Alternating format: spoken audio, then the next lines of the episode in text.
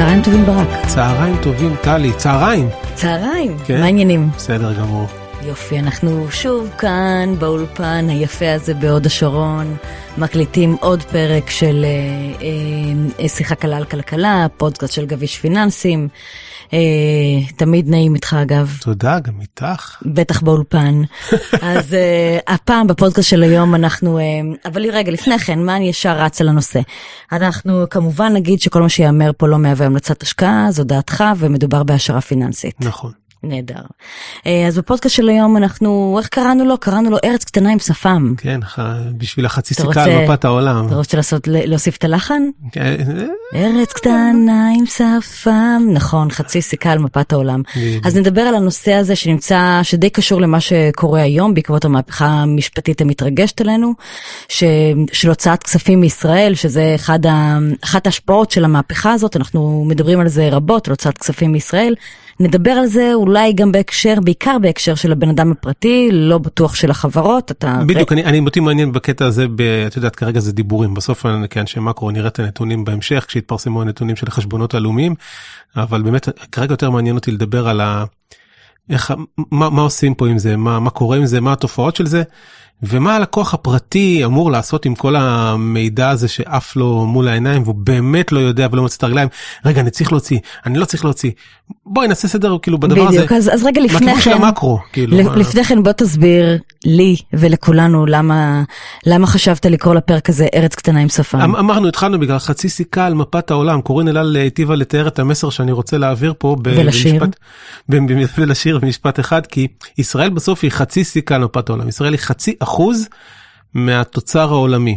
אוקיי, זה הרבה מעט ביחס לגודל של ה... לנו זה מדהים כאילו בגודל שלנו זה מדהים זה אחרי שכל אוקיי. הצמיחה של קטר הייטק שלקח אותנו לשם. זהו, בזכות ההייטק. אה, הרבה בזכות הייטק, הרבה בזכות גז ונפט שמצאנו, הרבה דברים קרו פה, הרבה דברים טובים קרו פה, אנחנו בסך הכל מדינה אה, אה, נהדרת, אה, שעוברת כמובן עכשיו טלטלה מטורפת, אה, אבל ברמה העקרונית אני רוצה לאתגר את המאזינים ולהגיד חבר'ה אם עכשיו אתם לא מישראל, ואתם צריכים עכשיו לנהל תיק השקעות נגיד גדול, לא, לא רק שלכם, תיק השקעות של פנסיה.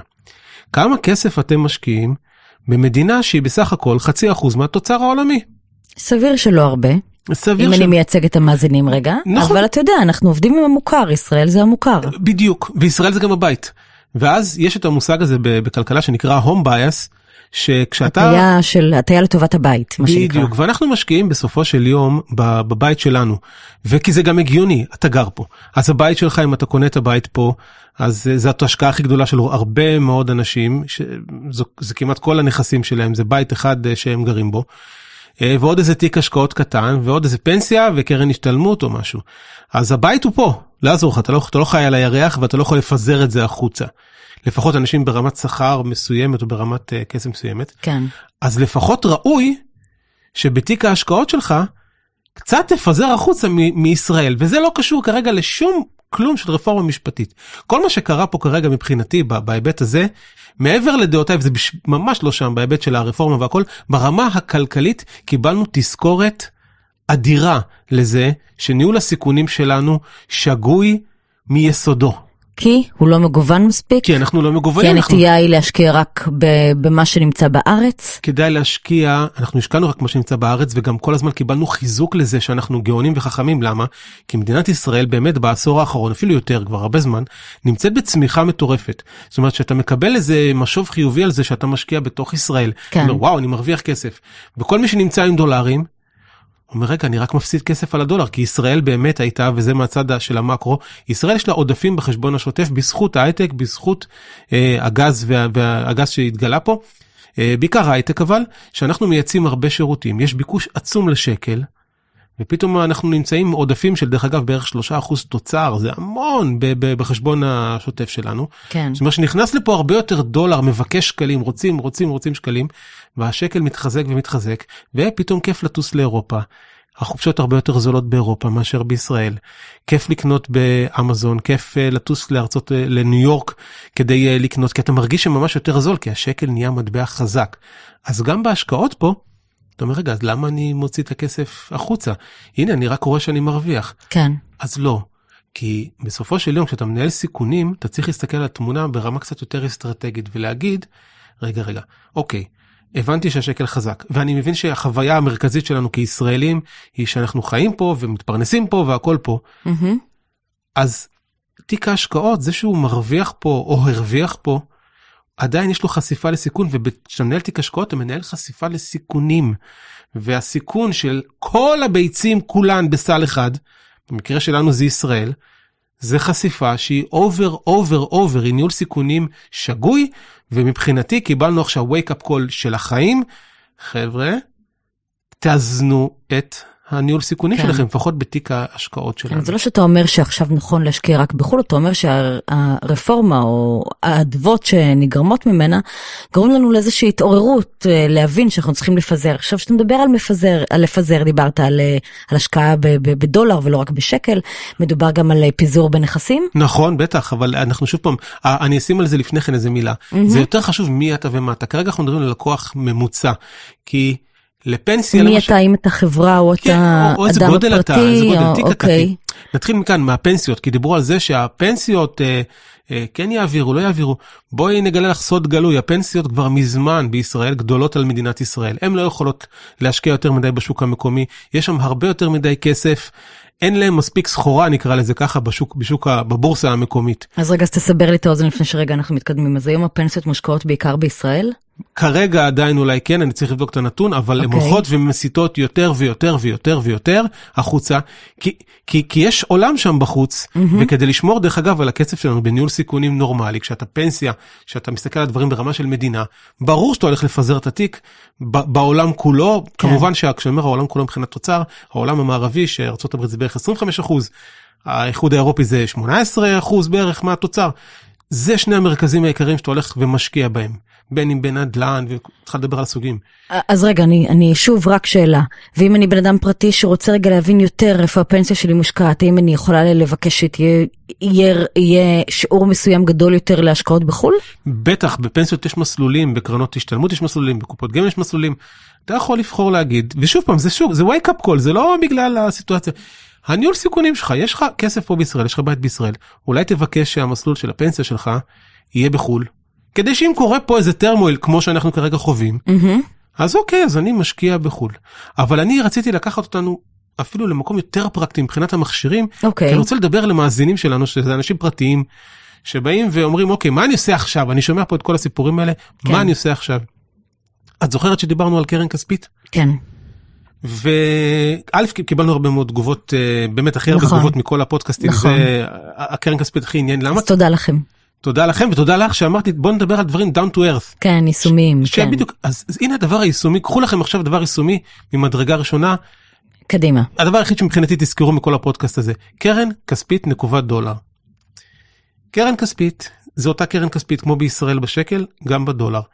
היום מקבלים על הקרן כספית לדעתי, אל תתפסו אותי בציטוט, אבל זה אזור של חמישה אחוז פלוס. בדולר. בישראל אני מזכיר מקבלים 4.25 בערך אוקיי. שקלי. עכשיו אם אתם רוצים קצת לפזר, אתם חוששים שהמטבע פה ייחלש, פיזור הכי בסיסי, קרן כספית דולרית כבר נותנת לכם גם תשואה של חמישה ומשהו אחוז, וגם אתם נמצאים בדולר. לפני שיצאתם וקניתם איזה דירה באיזשהו סיפור בחו"ל ו- ואין לכם מושג מה קורה שם. כסף בחשבון, בבנק, בתיק השקעות שלכם, רק תזיזו אותו לקרן כספית נקובת דולר, קניתם דולרים, מהמם. השקעתם, הנה כבר יש לכם איזושהי הטיה לחו"ל, שאם קרה פה איזה משהו במטבע, קרה פה אירוע לא צפוי, יש לכם איזושהי הגנה, איזשהו גידור, והוא ממש קל. כנ"ל, דרך אגב, לא רק לקרן כספית, שזה הרובד הכי בסיסי, שאני תמיד מדבר, אנחנו תמיד מדברים פה על הלקוחות הסולידיים, מהמם. אבל לקוחות משקיעים במניות. תמיד יש איזה חלק מהתיק במניות. כן. תקנו מניות בחו"ל. אגב, מבחינה, אני חושב שהעיתוי הוא קצת אבל לא צריך קצת להבין בזה יותר, כי אתה יודע, כשמדובר בארץ יש יותר הבנה, אתה יותר קרוב לזה. אני, אני קודם כל. רגשית, קרוב לזה, מבין את זה יותר, קורא על זה יותר, או שאני תמימה מדי ולא מספיק. לא, לא, אני מסכים איתך לגמרי, כן, אנחנו אוקיי. קרובים, אדם קרוב אצל עצמו ואנחנו ככה, אבל ב, אם בפיזור עסקינן, כולם קל להם יותר להתחבר לאפל, כולם מכירים את אפל, כולם מכירים את אמזון, כולם מכירים את גוגל, את מטא, כן. כולם מכירים את החברות האלה, טסלה, כן, זה חברות ענק, כולן נסחרות ב-S&P, חלקן הניכר שהזכרתי בנסדק, לקנות תעודת סל ישראלית אתה יכול לקנות שמשקיעה במניות האלה, מהמם. ב-S&P 500, אוקיי. כן? או לקנות תעודת סל, או ETF קוראים לזה בארצות הברית, שזה תעודת סל, רק אה, Exchange Traded Fund קוראים לזה. אוקיי. אבל זה המקבילה של תעודת סל, רק שהיא בדולרים, ואז אתה קונה את ה-S&P 500 או את הנסדק, שמדדים ענקיים, ויוצר לעצמך פיזור. עכשיו טקטית, אם היית שואלת אותי האם זה היה הזמן המתאים לקנות בארצות הברית, אני לא יודע, לי יש הרבה השגות על זה, אבל שוב פעם, אנחנו לא עכשיו מתעסקים בטקטיקה, מסתכלים, מישהו פתח לנו את העיניים לראייה אסטרטגית. ובראייה האסטרטגית כרגע, הנה, פתחו לכם את העיניים. אפשר לקנות בתיק ההשקעות וצריך לשלב איזושהי פרופורציה של חו"ל. גם אני מקווה ומאחל לכולנו שמחר הכל ייגמר, ותלוי איזו פרופורציה? כמה לדעתך נכון? בכל אחד. תחשוב ב- ב- בקנה מידה של האדם הפרטי. אני אגיד ככה, אם יש לך בית בישראל, אז יש לך למעשה כמה מיליונים כן. מושקעים פה בישראל, איך שאתה לא הופך את זה. תלוי במה יש לך. אז הייתי לוקח כן. לפחות 30-40 אחוז מהתיק, מטה אותו לחו"ל, אפילו 50 אחוז מהתיק, מטה אותו לחו"ל. זה הרבה, נכון, אני רואה אותך כן. ככה, את רואה, חבל פותחת שנצא- עיניים. חייבים להתחיל לצלם. ממש, ממש. כן, שזה כאילו וואו, זה כן. נשמע הרבה, אבל לפחות 30 אחוז אה, צריך להיות בחו"ל, עד 50 אחוז, שוב פעם, כל אחד והקטע שלו. כי אנשים שיש להם הרבה יותר כסף, הייתי ממליץ להם גם עוד, עוד גידורים, שזה הנושא האחרון שרציתי לדבר איתך עליו פה, שזה הנושא של הזהב. אוקיי. אלה לקוחות שהם קוראים להם high net worth, שיש להם יחסית הרבה כסף, אה, בדרך כלל אומרים שברגע שאתה אה, מתחיל לנהל את הנכסים שלך בנכסי עושר נקרא לזה, אה, אחד הפיזורים הכי חשובים זה לקנות גם זהב, זהב אמיתי, זהב. לשים אותו באיזה מרתף, מה שנקרא, של איזה בנק, אתה מתכוון לממש זהב? זהב מטילים, כן, כן, מטילי זהב? מטילי זהב. אוקיי. יש אנשים שמחזיקים זהב, זהב נחשב כנכס שאמור להגן עליכם מפני אינפלציה. זה לא עובד בשנים האחרונות, מהמם. אבל זהב זה דבר שלא משנה אם הדולר יקרוס, כי גם הדולר יכול להיות בסיכון. עומד או- במבחן הזמן? תמיד? הזהב אמור לעמוד במבחן הזמן. זהב, אני צוחק שיהלומים, אבל יהלומים אה, פחות אה, נזיל ושכיר. אבל פעם הכל היה צמוד לזהב, גם בנושא של המטבעות. ולהחזיק זהב קשה, שוב פעם, אני, אנחנו נגררים לתרחישים של עיתות צוקה, מלחמה ודברים, אבל זהב עובר, וזהב עובד, וזהב שומר אמור לשמור על הערך שלו, וכנראה ישמור על הערך שלו, ברמה כזו או אחרת. אז כן, ושוב פעם, אנחנו חייבים לצלם, זהו, כי הפנים שלך אה, כאילו... כן, לגמרי, מופת. לגמרי. רגע, אני, אני מנסה רגע לאסוף את כל מה שאמרת, ואמרת הרבה ביחד לזמן הקצר. אמרת, כדאי לפזר בין מטבעות, להשקיע גם בדולר, לא רק בשקל, יורו אגב גם? יורו כן, יורו יותר קשה פשוט להחזיק פה בארץ, כי קשה לסחור איתו במטבעות. אנחנו פשוט פחות מוטי יורו פה, אבל כן, כדאי, הייתי מחזיק תמיד איזשהו מרכיב של יורו, אפילו סתם קאש. לא רק שקל. כן, כן, לא רק כן, שקל, או- אבל דולר הוא החשיפה העיקרית פה, לצע- אוקיי, לצערי, ודיב- אני אומר את זה. ודיברת על פיזור בנכסים, על אולי ללכת לכיוון אה, השקעות במניות, אולי נדל"ן, אולי אגרות חוב, אולי סחורות כמו זהב, עם המלצה ככה, גם אתה פתחת עיניים כשדיברת על הזהב, כאילו זה משהו של כן. בואו תקשיבו ותיישמו. אה, לא, לא ליישם כרגע, לא ש- אלא אם כן אתם. כן. לקוח של אה, עש- מיליונים של מיליונים, זה בטוח, אם- אם- אם אם עוד לא הציעו לך אה, המתכננים הפיננסיים שלך, או הפמילי אופי שלך, הם בטח עכשיו כבר התחילו להציע לך. אבל רק- עוד נקודה שחשוב לי לחדד, אתה, אתה התחלנו ואמרת, אה, בתחילת השיחה אמרת, טלי זה לא קשור לרפורמה וזה לא קשור למצב, זה רק wake up call שצריך יותר לעבוד על פיזור, ו... אבל, אבל זה לא קשור וזה כן קשור. ברור, במידה מסוימת, כי בסוף צריכים רגע להרגיש את מה שקורה במדינה בה אתה משקיע. ברור. אה, אבל אבל כל הרעיון פה שזה כי ה- אני משתמש ברפורמה כמנוף לזה שהאמירה שאמורה להיות כלכלית נכונה בלתי תלויה. מדינת ישראל היא אולי המרכז החיים שלנו אבל היא לא מרכז היקום. אה, וכשהיא חצי אחוז מהתוצר העולמי ראוי לך מרגע מסוים שאתה רק מעבר לצריכה הבסיסית שלך ולבית שלך והכל ראוי לך ככל שהתיק ההשקעות שלך הולך וגדל ואני מאחל לכולכם שתיק ההשקעות שלכם ילך ויגדל אז להתחיל לפזר דברים החוצה כי אפל היא לא חברה רשומה בבורסה בישראל גם לא אמזון גם לא גוגל אז המרכז כן. של היקום לא נמצא פה לא נמצא פה, ואנחנו חבל. צריכים אה, כן.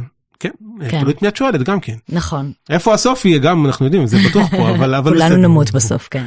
אה. אבל אז, אז רגע, אז אם אני ת, תסכם ככה בנקודות, אם אני בן אדם פרטי ורוצה להשקיע עכשיו בחו"ל, מה אני עושה? אחד, או הולכת לקופת גמל קרן השתלמות שיש לך ובודקת שיש מסלול שמוטה לחו"ל, אוקיי. ואולי עושה את ההטיה הזאת. מהמם. שתיים, הולכת במניות, שהדברים שבטוח שיש לך בתיק ההשקעות, שיש לך מניות, תשאלי אם גם יש לך מניות בחו"ל, ואם אפשר לקנות אותם אולי אפילו בדולרים, כן, כדי שזה יהיה באמת ככה, באמת חשיפה אותנטית אה, אמיתית. כן, דרך תעודות סל. נכון, אה, ETFים במקרה הזה, שזאת המקבילה בחו"ל. כן, והדבר השלישי והכי פשוט, הכי הכי פשוט, זה מי שקונה דולרים ושם אותם בקרן כספית דולרית, הנה יש לך בתיק ההשקעות חשיפה לחו"ל, אם יקרה פה משהו עם השקל דולר, יהיה פה בעיה, אתה יש לך דולרים, אתה מקבל חמישה אחוזים, פלוס אפילו, ואתה יודע שאם אתה צריך מטבע זר אז יש לך אותו, לא צריך ללכת, בטח לדעתי כרגע אני לא רואה כזה, אני לא מהרואי שחורות, למרות שאני מוטרד, כן, לובש שחור אך לא רואה שחור. כן, כן, אבל אומר שכאילו ללכת עכשיו, לפתוח חשבון אה, בחו"ל ודברים כאלה, זה דברים שעולים כסף, חבר'ה. צריך לפני הפאניקה והכל להבין שלברר טוב מאוד. כן. זה לא תהליך כזה אה, אה, פשוט. כל אחד לאן שהוא לוקח את זה, אבל כרגע ברמה של ניהול תיק השקעות, היי, העירו אותנו. צריך לנהל בצורה מפוזרת יותר.